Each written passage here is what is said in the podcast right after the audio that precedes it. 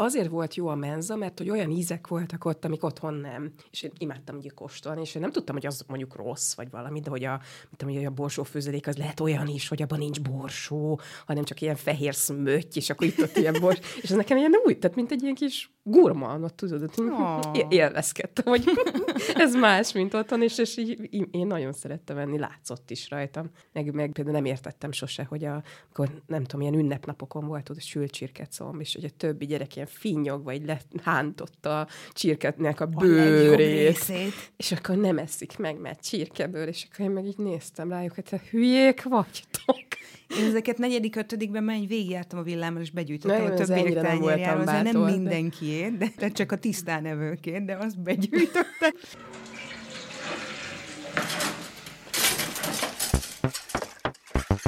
Professzor Paprika és a haszontalan dolgok. Paprika Kinga és barátai népnevelő és haszontalan tanácsadó podcastja. Professzor Paprika és a haszontalan dolgok.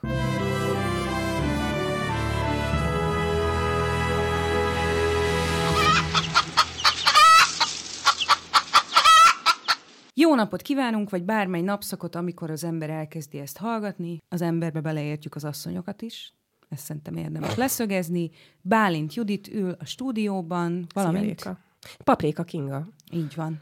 Hosszú magyarázatokat szoktam fűzni a nevemhez. Mostanában elkezdtem újra angolul stand Bécsben a munkahelyem mellett közvetlenül nyílt egy, egy comedy pub, Uh. Tehát egy ilyen franchise írkocsma, ami most kifejezetten angol nyelvű stand-up comedy szakosodik, és ott egy ideig hívtak Rebekának, meg Rikának, meg nem tudom minek. Egy ponton kiderült, hogy az arabul tudók azok meg tudják ígyezni a nevemet, mert a rekka az porhanyósat jelent. Aminek, amivel semmi elemetésem nincs, de attól még a többiek nem tudták megjegyezni, úgyhogy most bevezettem nemnék, hogy akkor jó, akkor hívjanak paprikának, és akkor elmagyarázom, hogy miért. De az egy nem tudom, hány ismerősöm van, aki szentül meg volt róla győződve, hogy neked az a nevet, hogy Paprika Kinga. Tehát, hogy... Én ezen nagyon sokáig meg voltam sértődve, egész általános iskola, hát hetedik, nyolcadikos koromig, és aztán egy ponton rájöttem, hogy ebbe vagy így beleállok, mm. és akkor a sajátommá teszem, vagy meg kell változtassam a nevemet, mert ez nem fog működni. Az, hogy haragszom emberekre azért, ahogy hangzik az én nevem, az nem működik. Papkingaréka? Hát az meg, az meg kicsit úgy hangzik, mint valami nyomdaipari, nyomdaipari termék, nem? Papkingaréka, mint, mint micsoda? Hát nem tudom, WC papír mondjuk. Prémium WC papír. Papír zsebkendő. Na mindegy. Szóval, hogy köszönöm, hogy bemutattál. Judittel ülünk itt ketten a stúdióban újfent, és arra jutottunk, hogy most, hogy nem régiben megindult az iskola kezdés, amikor ezt rögzítjük, mi lenne, hogyha beszélnénk az iskola kezdésről, de mondjuk a saját iskola kezdéseinkről is. Egyrészt mert nem akarjuk kiplegykálni a gyerekeinket. Jó, múltkor nagyon kikaptam. Na, Hát, hogy, Elplegykáltál valamit? Valamit meséltem róla, és ugyan nem hallotta, csak én hülye elmondtam neki, hogy képzeld, de beszéltem rólad, és akkor ú, de nagyon mérges lett. Igen, hogy szerintem ez... A, nem lehet csak úgy büszkélkedni. Az enyém is a kicsi, az enyém, enyém, az egy ideig nagyon bírta, hogyha meséltem róla, és akkor most egy ideje letiltotta, és akkor van egy sztori, a legutóbbi stand-up előadásban, amit el szoktam mondani, aminek ő a, az abszolút hőse, engem így letarol, és igaza van, de azt jóvá hagyottam vele, és akkor arra azt mondta, hogy ezt elmondhatom, de ha bevétel van, azt elosztjuk. Helyes. És mondtam neki, hogy jó van szívem, azt elosztjuk, de azt mind az utcáról a Kesbe Egyesület kapja meg, úgyhogy azt, eloszt, azt a nullát elosztatjuk. Tudsz nullát osztani? És már megint matakozni kell. Szóval, szóval az ilyen nagyon konkrét személyes sztorikról én is le vagyok tiltva, de szerintem ez jogos. Abszolút megértem én is. Az a, hát ugye neki már vannak a saját sztoriai és ö, megosztja ő azokkal, akikkel akarja, meg kiteszi, ahova akarja, de az nekem már közöm nincsen. És szerinted sztorizik rólad? Meg, vagy összes én mindenféle kiderült, hogy, hogy én az ő barátai körében én egy népszerű anyuka vagyok. És hogy, hogy így nem nagy, nagyon bírnak engem, és a múltkor rájöttem, hogy azért, mert hogy én néha veszek ott, amit olyan többi gyereknek kaját, meg, meg ilyenek. Tehát, hogy nagyon egyszerű dolgokkal lehet népszerűvé válni kamaszok körében de nem, Azt nem hittem tudom, a, a Madonna arcod milyen, de ezek szerint nem, csak meg kellett etetni őket. Klasszikus kamasz működés. Nem, nem hiszem, hogy én vagyok az egyetlen Madonna arcú anyuka, de hogy Hát, ilyen cukik egyébként, meg ilyen... De most akkor megint elkezdek róla beszélni, abba hagyom, csak azt akartam mondani, olyan édes kis 16 évesek ezek, mindegyik olyan aranyos. Szerintem ez is ilyen érdekes, hogy, vagy én azt érzékelem, hogy kétféle beszédmód uralkodik körülöttem szülők körében a kamasz gyerekeikről. Az egyik a rettenetesen mérges, az, ami az én gyerekkoromban jellemző volt. A szülő mindig mérges a gyerekére, az én szüleim mindig mérgesek voltak rám. Belátható okokból, de azért úgy jó lett volna más is. Gondolom volt egyéb dolguk is. Ö, vagy őrjöngve rajong, és az, annak a gyereknek nincs semmi hibája, most nyilván van a kettő között, Persze. vagy az emberek elsőprő többsége a kettő között van valahol egy ilyen átmeneti kontinuumon, de a kontinuum két végén ülnek azok, az, azok a szülők, aki durvára haragszik a gyerekére, meg aki durvára imádja a gyerekét, na az ő gyerekeik a bulik az osztályban. Mert hogy vagy nem tudsz semmibe hibás lenni, Aha. vagy annyira idegesen mégy be, hogy valahol ki kell adnod magadból. Most ez nyilván egy, hogy mondjam, nagy mintán nem tesztelt hipotézis, de úgy Hát tudod, ez a tapasztalati alapon vagyunk szerintem a kölykökkel. Tehát ugye a- én, én is az, azokat ismerem, nyilván azt a 5-6-ot, akik az enyém körül léteznek. Persze. Na, akkor vegyük, vegyük sorra, vegyük szájunkba az összes iskola kezdős jelenséget, amin kötelező átesni. Jó. Először is ugye a, az iskolakezdés első másfél hetében hazahordott összes kórokozó, amiket a nyáron megúsztunk. Most te most épp Én kínlódsz mert benne vagyok, abszolút köszönjük szépen, ha nem is tudom, kitől indult az osztályból. Nálunk egy már átesett rajta, most ketten vannak otthon betegen, még a, még a legnagyobb gyerek meg én tartjuk magunkat, de ki tudja meddig. Szerintem ez így körbe fog menni. Tehát így vissza, egy ilyen kis immun, um, immunfröccs így Jaj, az é- iskola év elején. Akkor mi van? Nálunk van tetű is, hál' Istennek az iskolában. Azt hál' Istennek, az nekünk kimaradt. Viszont amikor mondtad, hogy, hogy iskola kezdés, nekem képzeld el, én emlékszem a hat éves kori iskola kezdésre. Tényleg? Igen, én iskola otthonos voltam, ami egyébként ilyen nagyon előremutató dolog volt, és nem tudom, hogy ilyen van-e még, vagy volt, vagy, vagy nem tudom. Tehát, hogy a, a, ahova én jártam, az a 17. kerületi képutcai általános iskola, ott volt egy, egy osztály, ahova én jártam, ahol volt délelőtt két óránk, meg délután két óránk, így elsőben, meg másodikban, és közte meg ott, nem tudom, játszottunk meg fene Tök tudja, jó. hogy mit Tehát olyan volt, mint hogyha az óvoda egy kicsit meg lett volna hosszabbítva. Egyébként szerintem egy nagyon humánus dolog volt, csak hát ben voltunk reggel 8 délután 4-ig, Hát, amíg papa, mama dolgozik. Igen, de hogy ugye a többi osztály nem, csak mi voltunk azok, és arra emlékszem, hogy, hogy én nagyon féltem az iskolától, de meg nagyon vártam is egyben, de mert hogy mindig én voltam a testvéremnek a kis huga. És a testvérem ez egy nagyon okos kislány volt, és mind, mindig megkaptam, hogy jaj, bezzeg a nővéred, Ja, Istenem. és, és hát ugye ezzel mentem, ezzel az örökséggel léptem be az iskolába, meg hát már akkor is ilyen kicsit nagy darab gyerek voltam, meg, meg nagyon gyorsan tanultam, és, és én voltam a tanítónéni kedvence, mert szólfogadó voltam, meg rám lehetett bízni dolgokat. Na és arra emlékszem, hogy, hogy ugye menzások voltunk, és káposztás tészta volt ebédre, és akkor ez nekem ilyen nagy élmény volt, meg pláne, hogy porcukrot akart szórni a konyhásnéni a káposztás tésztámra, és akkor azért én nagyon tiltakoztam, hogy én borsot kérek, akkor azért meg ők tiltakoztak. De azt ilyen emlékeim vannak az első napomról, az Hát. általánosról. Nekem nagyon szép emlékeim vannak az általános iskolai menzáról, és az anyámnak itt, ha belegondolna, ö, akkor egyből égnek állna a gyönyörű őszhaja, mert én rettenetesen rossz evő gyerek voltam, szerintem ilyen 9-10 éves koromig, úgyhogy a, a bölcsödébe a dadus néni az úgy beültetett engem az Én imádtam intézménybe járni, nekem az volt az álom, mert nagyon rövid ideig voltam kistestvér, három éves koromra középső gyerek, és a középső gyerek az ugye örök kártyája van, ilyen jogosítványa, hogy mindig sírassa magát, amire a középső gyerek lett, úgyhogy máig ezt teszem, és a mi középsőknek is szabad emiatt síratnia magát. Öm, Hát az, az intézményben én egy önálló individum vagyok, és nem két ember közé esek. Ki tudja, hogy ettől lettem ennyire hangos, vagy se nem. Mindegy, hát valahogy észre kellett vetetni magát az embernek. De a bölcsöde meg az óvoda az ilyen tündérkert volt nekem, és az anyám meséli mindig ezt a képet, hogy bejön értem a bölcsibe, értem, aki otthon ilyen barack turmixon, meg húslevesen, minden nélkül üres húslevesen kívül jóformán semmit nem vagyok hajlandó enni, és a dadus ölébe ülök, a fejemet betúrom a dadus hatalmas ciciei közé, és ő tolja belém szemből a kelkáposzta főzeléket, és egy két pofára zabálok.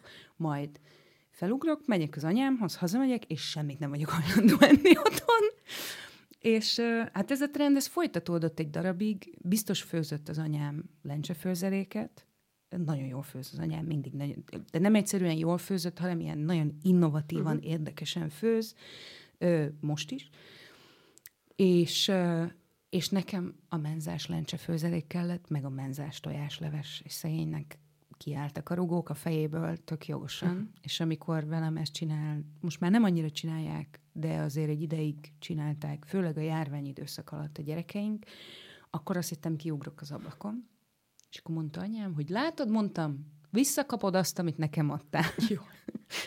Így jön, persze jogos, de én ezt nem mondanám a gyerekemnek.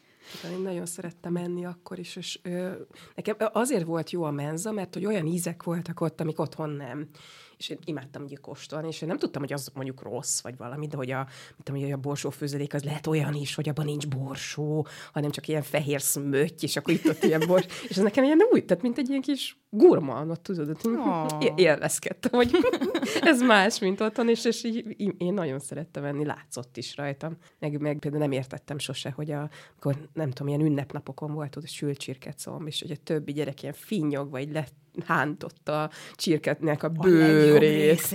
És akkor nem eszik meg, mert csirkeből, és akkor én meg így néztem rájuk, hogy te hülyék vagytok. Én ezeket negyedik, ötödikben menj, végigjártam a villámmal, és begyűjtöttem a többiek tányérjáról. Nem, nem mindenkiért, de, de csak a tisztánevőkért, de azt begyűjtöttem.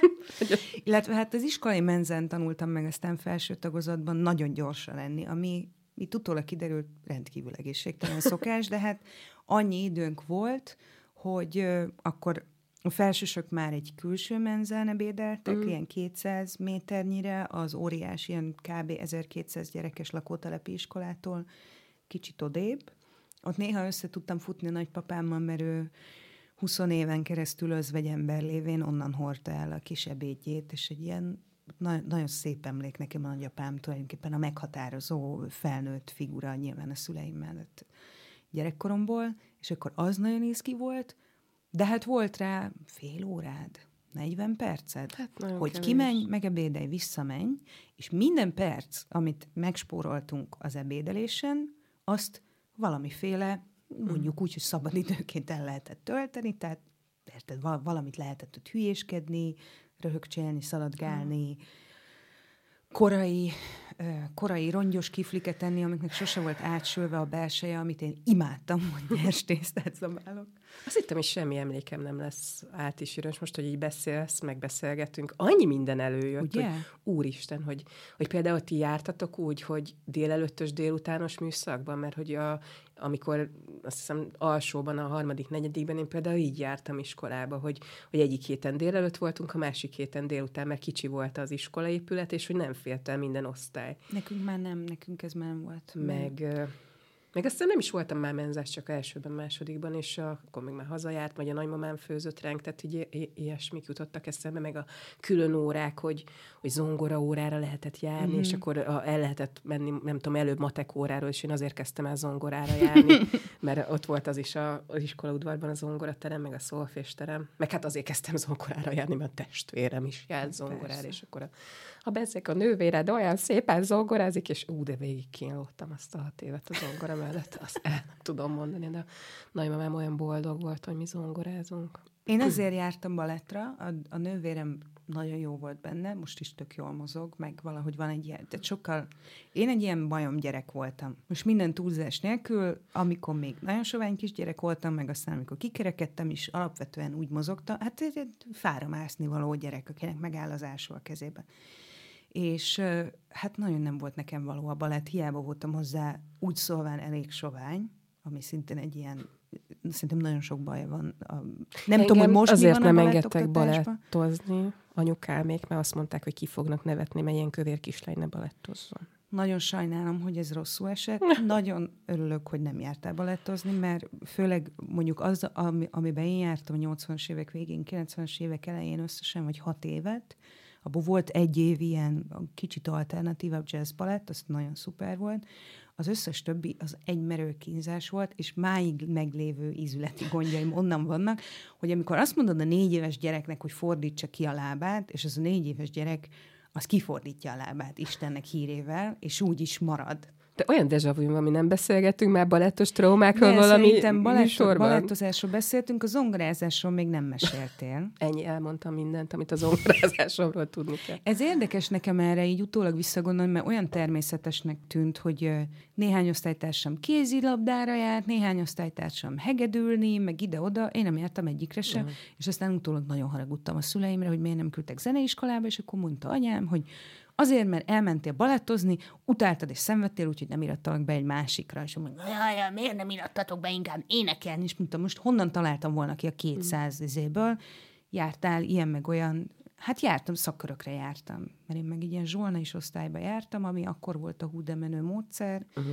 ahol a húzó tanulóknak több feladatot adtak, a kevésbé húzó tanulókkal időnként ordítoztak, néha megpofoztak valakit, ez nem olyan nagyon szép emlék. Jaj. És, és nekem sokkal később esett le a tantusz, hogy az, hogy a tanítónéni Petikével levetette a szemüvegét, és lekevert neki egy jó nagy fülest, azt semmivel nem lehet felmenteni, mert hát ebbe a környezetben hmm. voltunk. Nekem paradicsom volt az általános iskola is, nagyon nehéz volt egy helyben maradni. Az, arra emlékszem, hogy bementünk az első pár napon, nem tudtam, hogy mi van, hol van, én nem a, a lakótelepi óvodába jártam, hanem a konzervgyár melletti óvodába, úgyhogy nem ismertem a gyerekeket, konzervgyárban dolgoztak a szüleim, és akkor közölték, hogy most akkor itt fogunk ülni, és azt hittem, hogy meghalok. És most se tudok nagyon hosszan egy helybe ülni, ez most lehet magyarázni, hogy biztos ADHD-s vagyok, egyébként simán lehet. De szerintem ez nem egy humánus eljárás, különösen hat évesekkel. Ja. És én akkor voltam hat éves és két hetes. Ja, Istenem vagy három, szóval, hogy ilyen nagyon... De akkor jó, hogy ügyes voltál, vagy nem tudom. Én nekem így utólag, tényleg most, ha beszélgetünk, így volt egy kisfiú, vagy nem, ja, mert hogy én tudtam olvasni már óvodában, mert hogy a tesóm, ahogy elkezdett Igen. suliba járni, engem megtanított mindenre. Tehát mi azt játszottuk, hogy ugye ő volt a tanítónéni, én voltam az osztály, és, és akkor hogy így mindent, amit ő tanult, azt tanultam én is vele, és nekem, tehát simán tudtam olvasni, meg írni is, talán már ezt nem tudom, hogy írni tudtam, de olvasni biztos tudtam, amikor elkezdődött az iskola, és akkor mindig mellém ültették azokat a gyerekeket, akiknek ez nehezen ment. Mm-hmm. És, mhm. és akkor nekem kellett, ott emlékszem, volt egy kisrác, Béla, megbuktattak elsőben. Jó. És így, így akkor mindenki azt gondolta, én is nyilván, hogy jaj, hát Béluska, hogy lett ilyen buta, hogy nem tudsz megtanulni, olvasni, és kiderült nem sokkal később, hogy Béla majdnem egy évvel fiatalabb volt, mint én. Ugye én évesztes voltam, tehát hogy én mhm. novemberben már 7 éves voltam, ő meg szerintem valahogy úgy, ahogy te, tehát ilyen Persze. szeptemberben töltötte a hatodat, vagy augusztus legvégén, és mennyire kegyetlen már elsőben megbuktatni egy gyereket. És nem is tudom, Ez hogy hova lett, vagy mi lett vele, mert aztán... Az a fura egyébként most így onnan. utólag, és ezt inkább mint szülő, meg rövid ideig pedagógus aspiráns mondom, hogy hogy visszamarasztalni a gyereket egy évvel, hogyha azt nem bukásnak hívják, és nem járna vele ekkora stigma, akkor a legjobb, ami vele történhet. És az egyik kollégámnak a gyereke például visszamaradt, és uh, visszamaradt. Szóval, hogy marad, Értem, tehát. Uh, átrakták uh-huh. egy ilyen gyakorlójátszó osztályba néhány hónap után az elsőből, kint Ausztriában, és most elkezdte az elsőt, és szárnyal és boldog. Uh-huh. Tehát, hogy effektíve kellett neki még egy év. És most tök nagy kedvel és szívesen megy. Én is azt gondolom, hogy nekünk a három gyerekből valószínűleg kettőnek jól jött volna még egy kis idő valamilyen formába. Ö, szerintem nekem egyszerűen szerencsém volt, vagy én nem tudom miért pont hát úgy alakult. volt általán. Hát véletlenül, de ez, de ez tök mm. véletlen, és Igen. ezt nem, nem állapítja meg az iskolai érettségi vizsgálat, hogy ki az, aki feladatot meg tud oldani, de igazából betagozódni egy ilyen rendszerszerű dologba nincsen ott agyilag. És simán lehet egyébként, most már nem fogjuk ezt utólag megállapítani, Aha. hogyha még egy évet maradok az óvodába, és durvára unatkozom, akkor sokkal könnyebben ültem volna végig az órákat. Arra emlékszem, én nem tudtam folyékonyan olvasni, ismertem a betűket. A tesóm megtanította őket, és gyakoroltatott kint a panelház erkéjén, és egyszer, egyszer egy oldal gyakorlást kitépett azzal, hogy ez csúnya írás, és én ezt azóta a fejére olvasom, és szegény azóta szégyeli magát. Úgyhogy akkor itt, itt szeretném nyilvánosan is feloldozni a nővéremet ez alól. Dóra, ezt már mondtam neked, de megismétlem, már húsz éve inkább csak szemétkedésben emelkedem ezt fel. ezt nem sorolom a számottevő gyerekkori traumáim közé. Plusz azóta ugye rájöttünk, hogy ezt azért csináltam, mert vele ezt csinálta a saját tanítónénie, szóval hogy nyilván Szegény. nehéz Én nem volt emlékszem neki. a folyamatára, hogy hogy tanultam meg olvasni, csak hogy valahogy már így tudtam. De biztos kicsi voltam még. Csak Fú, a, visszatérve arra a kisrácra, azért szoktam így néha így, így rágondolni, hogy, mert hogy, hogy szerintem kivették az iskolába, uh-huh. és hogy, Mhm. hogy na, ez úgy kíváncsi lennék, hogy mi lett vele, hogy, hogy mennyire csapta vissza ez a, az egy év, hogy megbuktatták elsőben, és most ugye volt a év végén lehetett hallani, hogy sokkal több gyereket buktattak meg elsőben, Mhm. mm-hmm. mint a utóbbi években bármikor majdnem a dupláját, ugye amiatt, hogy, hogy mm. hat évesen azokat is elküldték iskolába, akiket még lehet, hogy nem Hát kellett volna, mert Mert az óvoda kötelezettséget pedagógus hiányjal együtt úgy sikerült. Igen. megoldani, hogy felvitték a csoportlétszámot, de nincs hely. Úgyhogy ki, ki nyomják a gyerekeket hát az csak óvodából. én őszintén remélem nem basszák el véglegesen az emberek életét ezzel. Szerintem őszinte szóval én, én ismerek magunk körül, körül is, meg mondom, hogy saját gyerekeinken is, főleg a legkisebben látom, hogy simán, simán el tudom képzelni, hogy plusz egy év, hogyha maradt volna még az óvodában, minket is nyomtak, nem annyira, hmm. mint most, de nyomtak rendesen, hogy vigyük, mert ott csak kerületi összesített csoport van, és ott láttuk, hogy ott volt, volt előttünk gyerek, aki nagyon kínlódott ott, nem működött, nem volt kapacitás, nem volt hely, nem volt elég pedagógus.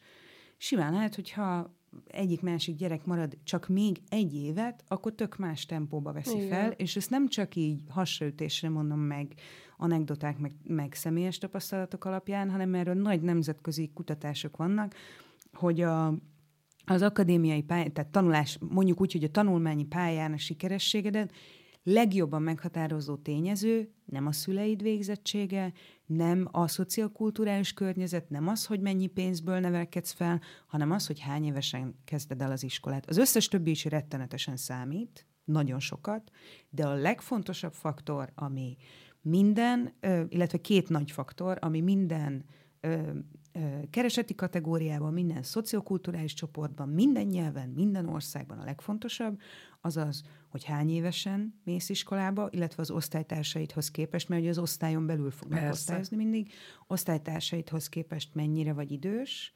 Magyarországon ugye elvileg hat, gyakorlatilag sokszor 7 évesen kezdjük az iskolát, máshogy ez máshogy van, de ez ugyanaz Mhm. a korcsoportról beszélünk kb. Illetve az, hogy jártál-e kisgyermekgondozó intézménybe, ez az Early Childhood Education, ez a Óvoda bölcsi. óvoda bölcsöde, vagy ezeknek valamilyen permutációja, ez a két milliómos gyerek közül is meghatározza, hogy melyik fog jobban teljesíteni az intézményrendszerbe. Ez nem azt jelenti, hogy egyik okosabb, mint a másik, hanem azt jelenti, hogy máshogyan van szocializálva, és máshogyan illeszkedik a társai közé, mondjuk sokkal kevesebb energiájába telik, vagy sokkal természetesebb neki egy csoportba beilleszkedni, és nem kínlódik 6-7 évesen azzal, vagy akár később, hogy életében először nagyobb csoport gyerek között kell együttműködnie.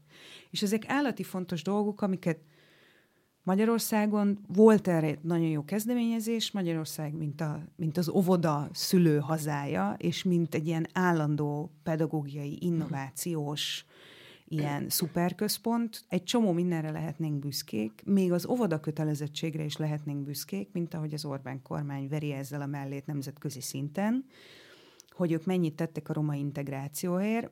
Hát kb. ennyit tudnak felhozni, csak ugye ezt úgy valósították meg, hogy felvitték a megengedhető csoportlétszámot, és nem lett több kapacitás az óvodákban, és rengeteg óvodapedagógus is hiányzik. Igen.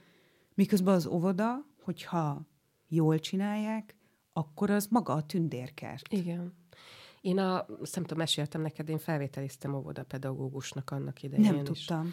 És uh, végül ugye tanárképzőbe mentem, de az első helyre beírtam azt, hogy valahol, vagy második, nem tudom, hogy valahol biztosan felvegyen, és el kellett menni felvételizni egy oviba, és akkor ezt az a életem egyik legjobb élménye, hogy bevittem egy gitárt, és ült előttem ilyen 16 tök mag, és a, énekeltem, meg, meg zenéltünk, a Mici Mackót énekeltem nekik, és akkor ott ült velem szemben tényleg 16 ilyen tágra nyílt szemű kis manó, én voltam a Atya Úr Isten nekik, és akkor így, így az, az tényleg az, az egyik ilyen legbékésebb, boldogabb öt percem volt egész életemben. az, a, az az a felvétel, és fel is vettek volna, csak aztán máshogy alakul, de na mindegy. Szóval óvodásnak lenni jó volt, igen. Csak hát az borzasztó, hogyha valaki azzal kezd az életét, csak visszatérve arra, hogy, hogy elsőben egy akkora kudarc éri, hogy na, meg kell, hogy buktassák, mert nem hát tanult vagy, ne, meg vagy nem buktatják meg, és akkor onnantól kezdve a nyelvén csúszik végig az hmm. iskola rendszeren, és egyébként sok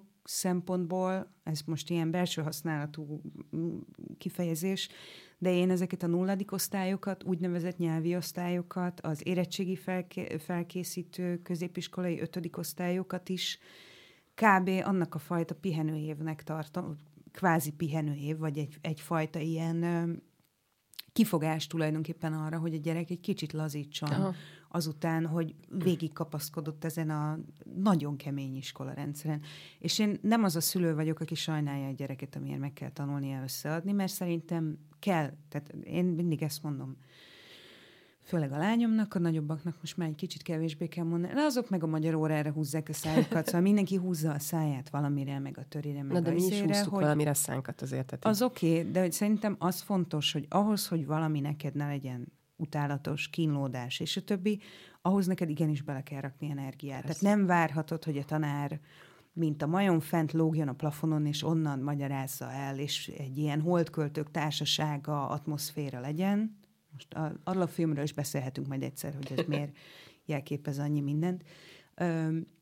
De hogy ez nem egy szórakoztató műfaj. Ez nem, vagy, vagy még inkább úgy mondom, hogy ez nem egy fogyasztói műfaj. Ebben neked bele kell rakni az energiát, ez szerintem kóser. Amikor előtted ott áll a gyereked, és nyafog, hogy de én ezt nem tudom megcsinálni, nem tudom megtanulni, akkor mit mondasz neki? Amikor a magyarra húzza valaki a száját, akkor sokkal könnyebb, mert akkor azt szoktam mondani, mint egy... Én nagyon szerettem volna irodalmat tanítani. Nyelvtant is, de az irodalom. És aztán azért nem tanítok irodalmat, mert abból akkor se lehetett megélni albérlőként, és most meg már végképp nem lehet belőle, ha nincs valamilyen háttered, amivel elindulj. És ez nekem azért elég nagy szívfájdalmam is. Tehát én most minden további nélkül elmennék, és felcsapnám ezért Kosztolányit, meg Csokonait, meg a Bovarinét, mert imádtam azt a keveset, amíg tanítottam irodalmat, meg nagyon szeretem, amikor tanítok egyetemi hallgatókat, azt szerintem az egyik legjobb a élmény nekem. De szóval, amikor a magyarra húzzák a szájukat, akkor azt tudom nekik mondani, hogy nekem nem mondta, hogy te ezt nem tudod megcsinálni, mert magyarul pofázol vissza nekem, úgyhogy nyilván van itt valami diszkrepancia abból, amit felfogtál. Az, hogy a szófajta, ezt mikor fogom használni? De ezt nem csak a szófajta arra mondják, minden gyerek, egy, nem csak a sajátjai, minden gyerek körülöttünk mindenről elmondja, hogy ezt mikor fogom használni. És szerintem az esetek egy részében ez jogos. Baj van a magyar tantervekkel, a mai magyar tantervekkel. Tehát, hogy azt, hogy mondjuk, hogy most már érettségin teszten kell tudni azt, hogy mi a, nem tudom én, képzés helyett szerinti részleges hasonlulás, mondjuk azt én azért elég nagy baromságnak tartom. Én emlékszem rá, de nem érzem azt, hogy enélkül ne lehetne megélni. Tehát azt, hogy nem, ehhez nem képest mondjuk a szöveget volna... kell alkotni, az meg ugye kevésbé lesz hangsúlyos. Most ugye változtattak Ez az jó érettségén. nagy baromság. Ennek semmi értelme értem. nincs.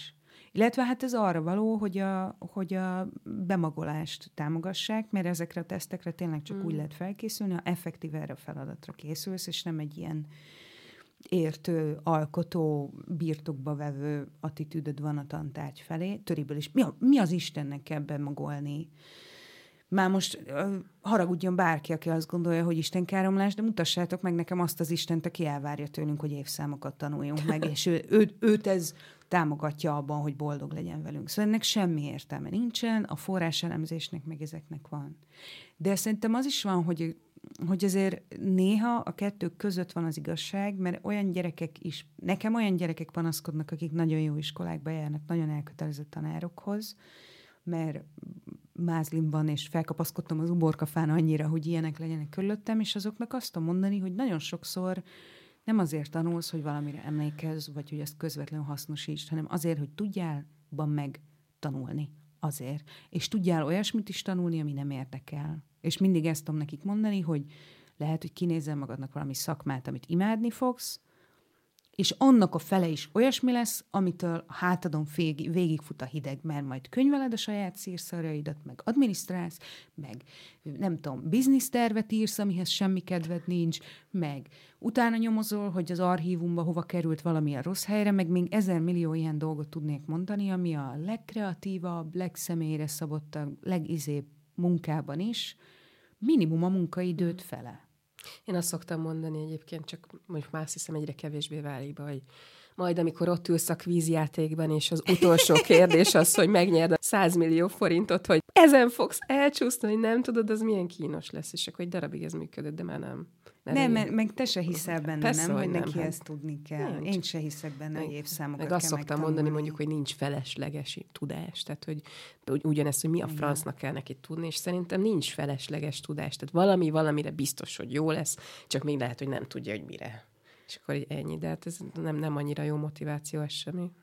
Nem tudom. Neke, nekem az, mert nekem, mert jó, szóval, hogy nagyon frankon, én ezt említettem, hogy egy lakótelepi általános iskolába jártam, Nyíregyházen az Örökös Föld lakótelepen, ami egy ilyen Petrozsalkához és mondjuk Gazdagréthez fogható rendkívüli projekt, ami javarészt a 80-as években épült fel, tíz emeletesekből, négy emeletesekből egy óriási, tulajdonképpen Nyíregyházán belüli önálló települést, ami nekem tündérkert volt, mert gyalog lehetett mászkálni, nem volt, vagy minimális volt most is az, az autóforgalom, sétáltunk az iskolába, amíg a lakótelepen laktunk, soha nem bocsátottam meg a szüleimnek, hogy elköltöztünk onnan, máig se. De hát kiköltöztünk a szüleim falujába, szóval nyilván annak is megvolt a maga jelentősége. Öm, és itt volt minimum 1200 gyerek ebben a lakótelepi iskolában, és tömeg, tömeggyártás folyt, de rendkívül lelkesek voltak a pedagógusok, én 90-ben kezdtem az ált is itt, tehát pont elkaptam egy ilyen hullámot, amit már a négy évvel később kezdő hugom sem kapott el, ahol ilyen rengeteg reménykedés, meg energia volt a tanáraimban, sokukban, és nekem tök jó élmény hmm. volt. De nagyon valószínűnek tartom, hogy nem lett volna ennyire rettenetesen jó élmény, hogyha én nem egy olyan családból jövök, ahol mindkét nagyanyámnak az élete tragédiája volt, hogy okos volt és tehetséges volt, és nem tanulhatott tovább. És ez volt a legfőbb mozgatórugójuk, kimondva is, meg kimondatlanul is, hogy az ő gyerekeik és unokáik akár fiúk, akár lányok, akár milyenek, akár mi érdekli őket, azok tanulhassanak. Még csak nem is annyira a, a kapaszkodj fel, bár nyilván ez mindig benne van, Persze. ez az osztályváltás, bennem is bennem van ez a ez sziklaszélén tíz körömmel kapaszkodás, de az, amikor a gyerekem azt mondja, hogy erre mi szükségem van, az bennem olyan mély felháborodást mozgat meg, hogy így, tehát most elmondhatom neki, hogy a déd nagyanyád az majd belehalt. Az egyik nem mehetett a bányamérnöknek, amikor felment, felvették, mert hogy a lány nem menjen egyetemre, a másik meg nem mehetett el az elemi után tovább tanulni tanítónak, miközben olyan fényes volt az agya, uh-huh. hogy magába az világított az istálóba, nem kellett bevezetni a villanyt. És szerintem ez azért, tehát hogyha van egy nyilvánvaló tiszta motivációd, azért úgy nagyon más iskolába járni, mint azoknak a gyerekeknek, akiknek ez egyrészt inkább magától értetődő, Másrészt szerintem most nem ajánl ilyen osztályváltó karriert az oktatás. Tehát nem hiszik el? A, nem, meg, nem ugye, hiszik mert el, annyira ma, magától értetődik nagyon sok minden, ami például a, a mi családunkban tényleg a tesó meg én vagyunk az első diplomás emberek. Ezt akartam mondani, hogy erről mesélj már, hogy amikor te elmentél először középiskolába, és aztán egyetemre, hogy az így, ott neked mi volt? Belső motiváció, volt külső motiváció? Evidens volt, hogy tovább fogsz tanulni? Hát ugye a szüleim, anyukám ő érettségizett, apukám szakmunkás volt, ő villanyszerelő volt, de ő erdész akart lenni, képzeld de azért nem mehetett Sopronba erdészeti suliba, mert hogy a nagyszüleimnek nem volt arra pénze, hogy kistafírozzák. Igen. Tehát, hogy, hogy oda Ugyan menjen kollégium, és akkor apukámból így lett villanyszerelő, viszont kezdett az ország egyik legjobb villanyszerelője lett, mert a, volt ez a szakmunkás, tudod, ez az országos, mit tudom én, az olyan, mint az OKTV, csak az villanyszerek, és akkor azt ő megnyerte, és akkor... Tényleg? Igen. És wow. akkor előbb azt hiszem, tehát, hogy nem három év alatt, hanem két év alatt már szakember lett, és akkor egy nagyon jó eszű ember volt apu, és ő elment külföldre dolgozni, NDK-ba, tehát vendégmunkásnak, és anyukámat ott ismerte meg, aki szintén érettség után elment NDK-ba vendégmunkásnak, és valami telefongyárban, vagy nem tudom én hol akadtak össze, és akkor úgy, úgy jöttek haza. Figyelj, ne haragudj, de muszáj ide idézem a legnagyobb magyar költőt, Bundit, aki arról szaval, hogy NDK-ban ismertem meg apám anyukámat, akkoriban ő viselte Hermelin bundámat. Majd ezt még folytatjuk, majd bundit még be fogom én nézni, mert rendkívüli kedvencem a korai magyar videózós internet korából. De szóval, hogy Endikába ismerkedett meg a két magyar szülő? Igen, és aztán hazaköltöztek, és elkezdték az életüket közösen. Nagyon fiatalok voltak, még anyu 20 éves volt, apu meg 24, de hát ez akkoriban ugye nem volt Igen. egy, egy rendhagyó dolog. És az, az én anyám 23 évesen már asszony volt, és mondták neki, hogy sose fog férjhez menni. Jézus Mária. Na, és akkor ők oda költöztek az én nagyszüleimhez Rákoshegyre, ami hát egy falu, akárhogy hiába Budapest 17. kerület, de az Rákoshegy egy falu, az egy főutca, templom, kocsma. Hát nem olyan nagyon iskola. sokkal korábban még egy effektív, önálló falu volt, mielőtt hát az 50-es években lett, tehát igen. ugyanúgy néz ki, mint az 50-es években, igen. tehát így, jó, most lehet, hogy már van egy-két utcán beton, de uh-huh. még, a, még földutak voltak, amikor felnőtt voltam, akkor Ö, mit akartam ebből kihozni? Ja, igen, tehát, hogy, hogy ott együtt élt három generáció egy udvarban, és akkor on, on születte, oda születtünk mi is, és a, a nagypapám, ő, ő technikumot végzett, tehát hogy ő már valamit, tehát egy kicsit ilyen magasabb oktatásban vett részt, ami nem tudom most minek felelne meg az az ő technikuma, de talán ilyen főiskolaszerűnek, a jó ég mm. tudja, de ő volt, a, a, aki egy kicsit ilyen értelmiségi volt, de hát ott mindenki az Ikarus gyárba járt dolgozni, és nem voltak körülöttünk tanult emberek, és ilyen nagyon furcsa ilyen viszonyok voltak, hogy a, az utcában, aki mondjuk ilyen okosabb ember volt, ahhoz az apukám vagy máshogy állt hozzá, mint a, uh-huh. a többi munkás emberhez. Tehát, hogy tényleg azt éreztem, hogy ugyan nem lett kimondva, de hogy tudod, ők valahogy ilyen fe, felettünk Igen. állnak, és, és én nekem ez fura is volt, de aztán ugye az iskolában iskolában én elkezdtem barátkozni másokkal, meg az, hogy menjünk gimnáziumba, azért mentünk gimnáziumba, mert fingunk nem volt, hogy miért beszélek én ilyen csúnyán ebben a podcastban. Miért nem szabad? De csak nem szoktam. Fogalmunk nem volt, hogy, hogy mi legyen. Fingunk nem volt. hogy mi lesz belőlünk. És Böfögésünk akkor... sem volt a gimiben én, nekem a legjobb barátnőm az a helyi orvos lánya lett, és valahogy akkor még már föl sem merült, hogy mi nem fogunk tovább uh-huh. tanulni, mert elkezdtek olyan emberek körülvenni minket, hogy mi tovább tanuljunk, csak aztán ez a családban meg akkora konfliktus lett, hogy hiába akarták nagyon, hogy mi tanuljunk, de hogy azt éreztem, hogy az apu elkezd egyre rosszabbul érezni magát, amiatt, hogy neki nehéz. még érettségie sincsen. Hátrahagyva lenni nagyon nehéz. És közben még épített egy olyan vállalkozást tényleg, ami majdnem 30 évig működött, és azért nem működik, mert meghalt. És annyira furcsa volt az, hogy tudod, ezt a, a különbség tételt, amit addig csak a másokkal szemben tett meg, akiket úgy ismerők elkezdte, hogy velünk is, hogy, hogy egyfelől tudod, hogy nem érezte magát elég okosnak, de közben meg egy kicsit majd le is nézett, hogy na, ti nem értetek semmihez, csak közül, nem tudom én. A nagyanyám az azt mondogatta, amikor nagyon vihogtunk, és három lányunknak a hát, hogy jelentős vihogós epizódok voltak, akkor, amikor nagyon ki volt ránk akadva, és hát nagyon sokat voltunk nagyanyámnál kint a tanyán, keményen dolgozó parasztasszony, akinek ugye élete tragédiája, hogy nem lett belőle tanítónő, megállt fölöttünk, amikor nagyon ki volt velünk a töke, ránk nézett, és csak annyit mondott, na tessék, értelmiségi szülők gyereke. Ugye? Te is ezt hallgattad? Nem, nem, hogy értelmiségi szülő, hanem na, értelmiségi. Igen, igen. de hát az Tehát ugyanaz. Ez, igen. Jó, de szerintem ez az osztályfeszültség, ez nagyon sokszor ott van. Azt tudom, hogy a hogy az apámnak első generációs értelmiségiként, meg aztán konzervgyárba elő, előmenettel, meg tudom, lett tekintélye a faluban, és nem de nem, nem élt uh-huh. vissza vele, vagy hát én nem tudok róla. Szóljon, ha valaki tud ilyenről, de ne nekem szóljon, mert nagyon szomorú leszek. Tehát, hogy lett egy ö, neki is, meg a nővérének is, aki le is doktorált, ami szerintem rendkívüli dolog amúgy is, de különösen, hogyha az ember így csecsemős nővérként kezdi, és, és közben a családjának és a tanyán dolgozik, uh-huh. és, és gerebjézi össze a doktorátusát kőkemény munkával, meg véres verejtékkel.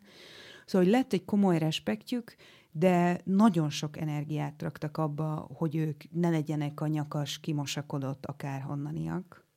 És így is nehéz volt szerintem sokszor a nagyszüleimnek, főleg a nagyanyámnak, hogy ez tekintés részben az ő érdeme, mert ő volt az, aki egy olyan környezetet teremtett meg lehetőségeket, hogy ezek, ezek az ő gyerekei ezt mindenképpen megkaphassák, de közben meg nagyon nehéz is volt.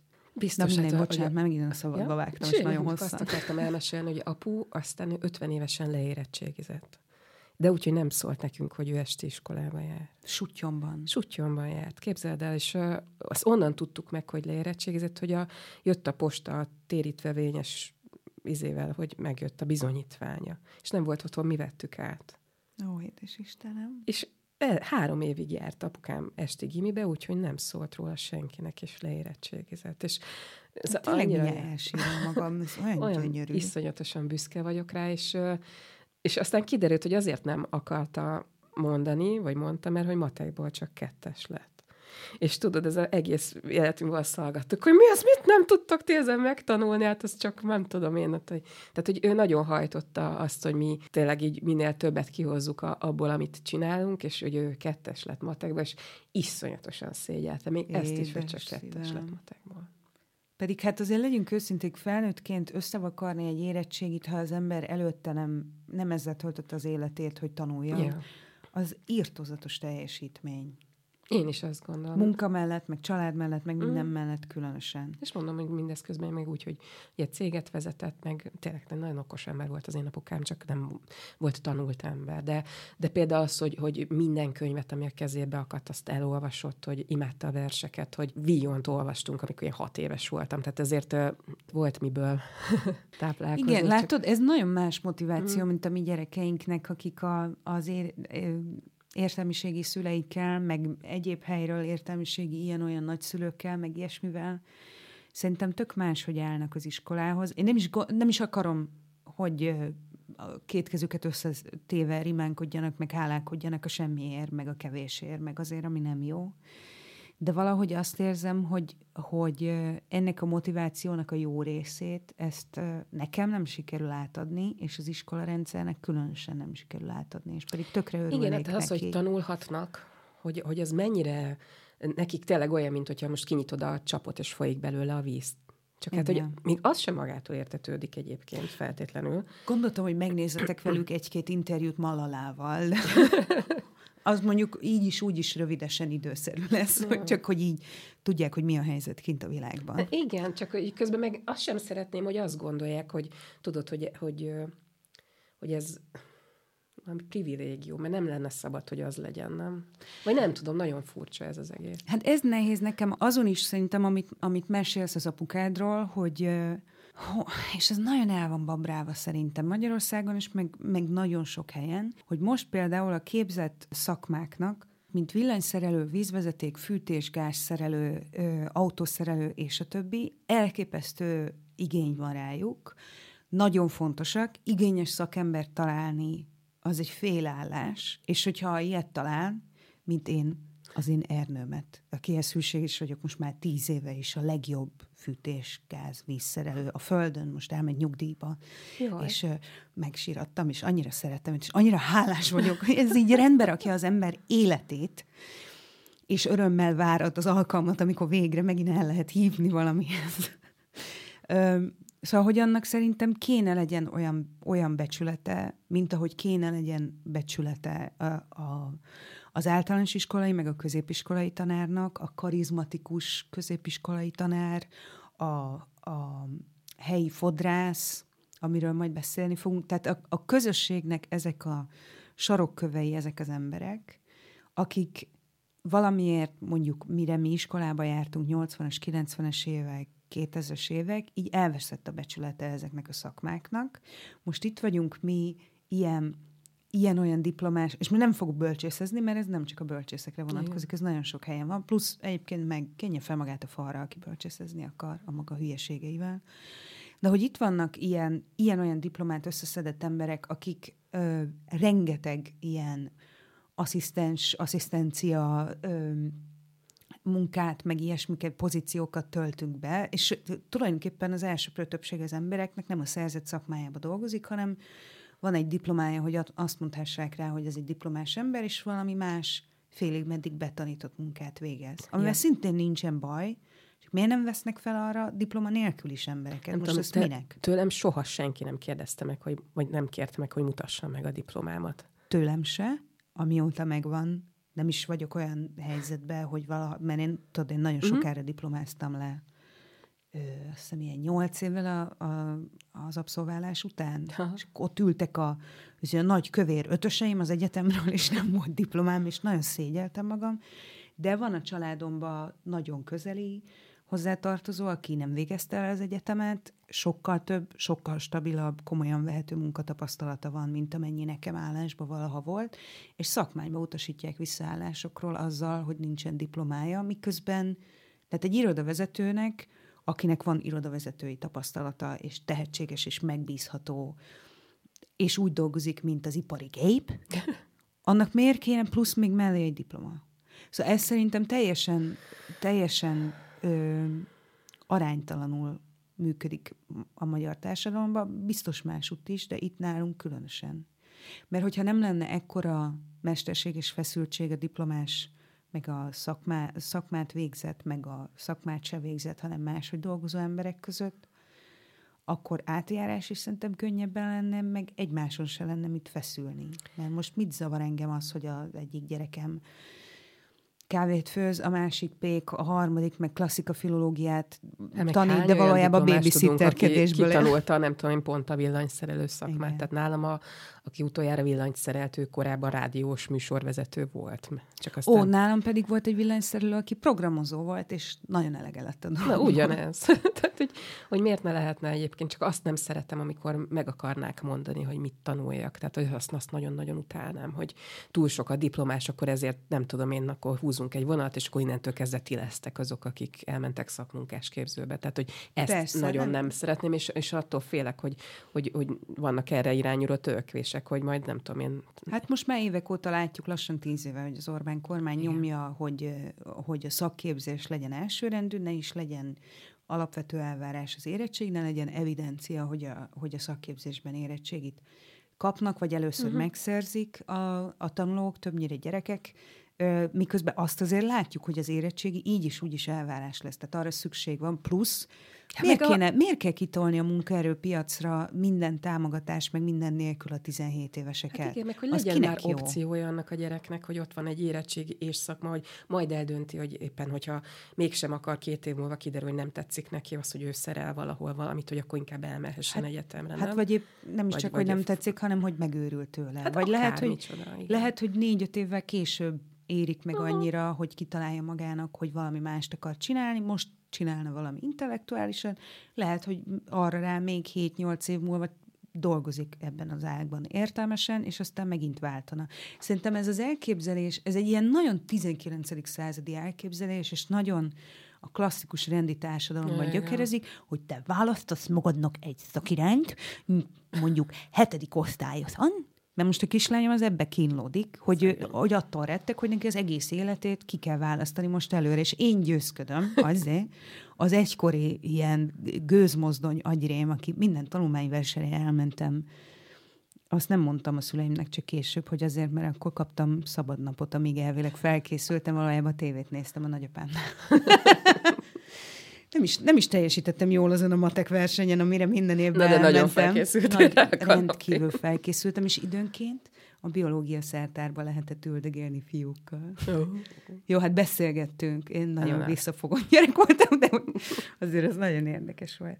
Na mindegy, szóval, hogy én próbálom a gyerekemnek bebizonyítani, hogy higgy el, hogy nincsenek akkora tétje, és ha mégis, akkor majd utólag be tudja pótolni.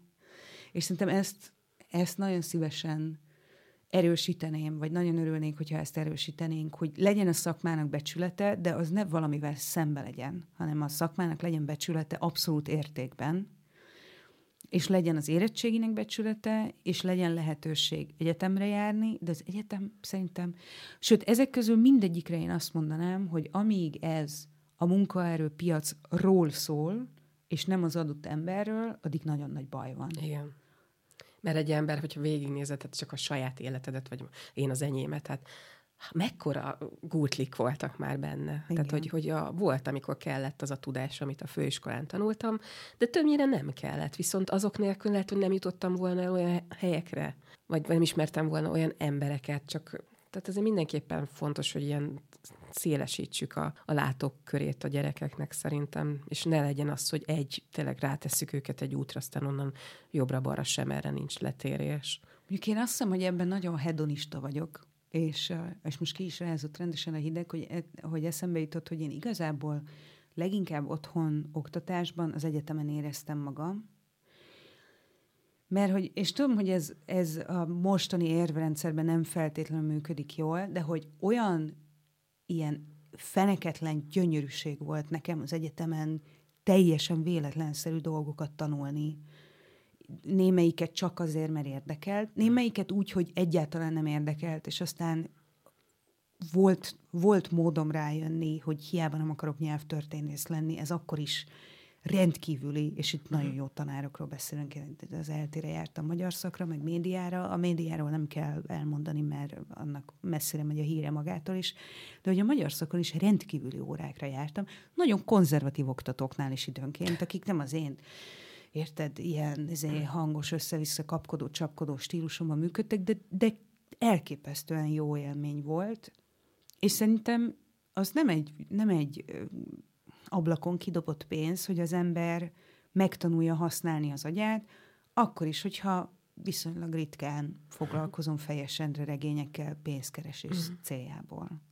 És most mo- lehet mondani, hogy hol van szükség ennyi irodalmára, meg történész, most gyorsan hozzátenném, hogy például a közoktatásban bakker.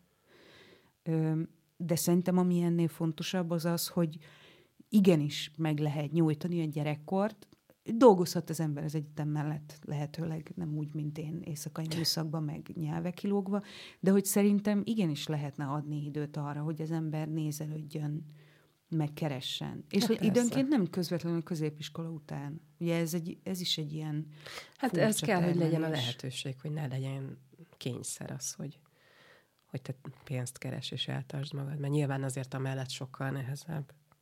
Hát ez meg családfüggő, hogy ki az, aki mm. megengedheti magának, Persze. hogy lébecoljon. Hát nem lébecolás szerintem, azért a legtöbb fajta tanulás. Akinek lébecolás, az nagyon szerencsés volt. Vagy fél év közben is tanult a vizsgákra. és, akkor, és akkor látszólag lébecolt. Ja, Istenem, főiskoláról nekem a, a legjobb emlékeim azok a könyvtárazások voltak, amikor a Széchenyiben, meg az egyetemi könyvtárban tényleg olyan könyveket lehetett így kikotorni, amikről rajtam kívül szerintem nem vette ki senki, nem tudom, hogy azóta, meg tudod, még a Igen. katalógusokban ott lehetett a kis fiókokban turkálni. Hát szívem a Széchenyiben most már nem lesz meg a következő generációnak ez az élménye, meg ki lettek paterolva, hogy a Orbánot fakardozhasson. Hát azóta én nem is voltam arra felé. Úgyhogy már nem tudom, hogy hogy működik. Hát most hallottuk a Nemzeti Galéria igazgatójától, hogy mennyire örül, hogy végre megnyílik a vár a szélesebb közönség előtt azzal, hogy beköltözik oda a kormány. Jaj. Mert a Nemzeti Galéria az eddig mi volt? Vagy a Széchenyi könyvtár, ahova ingyen be lehetett menni, akkor is a Csóringer, vagy egy látogatójegyel, az eddig mi volt? Szóval azért szerintem vannak itt ezzel gondok, de majd erre még szerintem visszatérhetünk egy ponton, mert mindketten nagyon szerelmesek vagyunk a, a könyvtárba, mint intézményben. És ez engem nagyon foglalkoztat a könyvtár és az internet közös története, úgyhogy majd erre kerítsünk sort, és Jó. húzunk be ide egy-két embert. Oké. Okay. Hát akkor jó éjszakát kívánok mindenkinek, akkor is a reggel hallgatott minket. Nem tudom, most hogy jól lekerekítettük ezt az első napok az iskolában. Beszéljünk majd még erről, mert ha ti is felvételi előtt álltok, középiskolai felvételi Jaj. előtt álltok, szerintem az is bőven megér majd egy epizódot, hogy hogyan ez lehet a, ez a felvételi masinéria, a gyerekeket. Ez, ettől én már önmagában idegbajt kapok, idegbajt kapok a többi szülőtől is, aki úgy beleéli magát, mintha ő felvételizne. De magától a rendszertől is, mert azzal is nagyon sok baj van. Úgyhogy akkor térjünk majd rá. Next time. De akkor most Bálint Juditot hallották, hallottátok. És Paprika Kingát. És nagyon köszönjük, hogy meghallgattatok. A podcast tér produkciója, a Professzor Paprika podcast, és uh, szeretnénk, hogyha támogatnátok minket a patreon.com, patreon.com per Professzor Paprika oldalon. Az összes minden rettenetes nagy pénzek, amit adtok, az a podcast térnek megy majd, a, akik ugye a gyártás költségeit most zsebből állják. Léci, léci, léci, léci, És uh, Nagyon milyen így... podcastot hallgassanak még? Csodálatos podcastotok van a nevelőszülőkről. Mondd az, a nem, nem nevelő, örökbefogadásról, igazi szülők a címe, Spotify-on, Apple-on megtalálható, de most elkezdődött nálunk például a Gramofon podcast, ami ugye mi gyártjuk, de az zene jazz, mindenféle ilyen könnyű és komoly zene. Úgyhogy, az Úgyhogy is... lett is itt az előtérben egy gramofon. Igen, hirtelen. most már van, azért van itt kotta állvány a hátam mögött is, tehát hogy az is van, sőt, képzeld, de van beauty podcastunk is most már, nem öregszem, most így kell keresni szintén Spotify-on, Apple-on, YouTube-on, az De videós hát én podcast öregszem, is. akkor én ne hallgassam. De te nem öregszel. De, és nagyon örülök neki. Úgyhogy ezek, ezek már mind podcastért termékek, hallgassatok podcast. És legközelebb jelentkezünk Miklusi Csák Alizzal, vagy Jenei Orsolyával, vagy Bálint Judittal, vagy majd meglátjuk a Valami lesz. konstellációban, de hamarosan jelentkezünk újabb rendkívül csajos témákkal, mint például a szakképzés helye a magyar értelmiség szemében. Köszi szépen. Köszi! Pá, pá.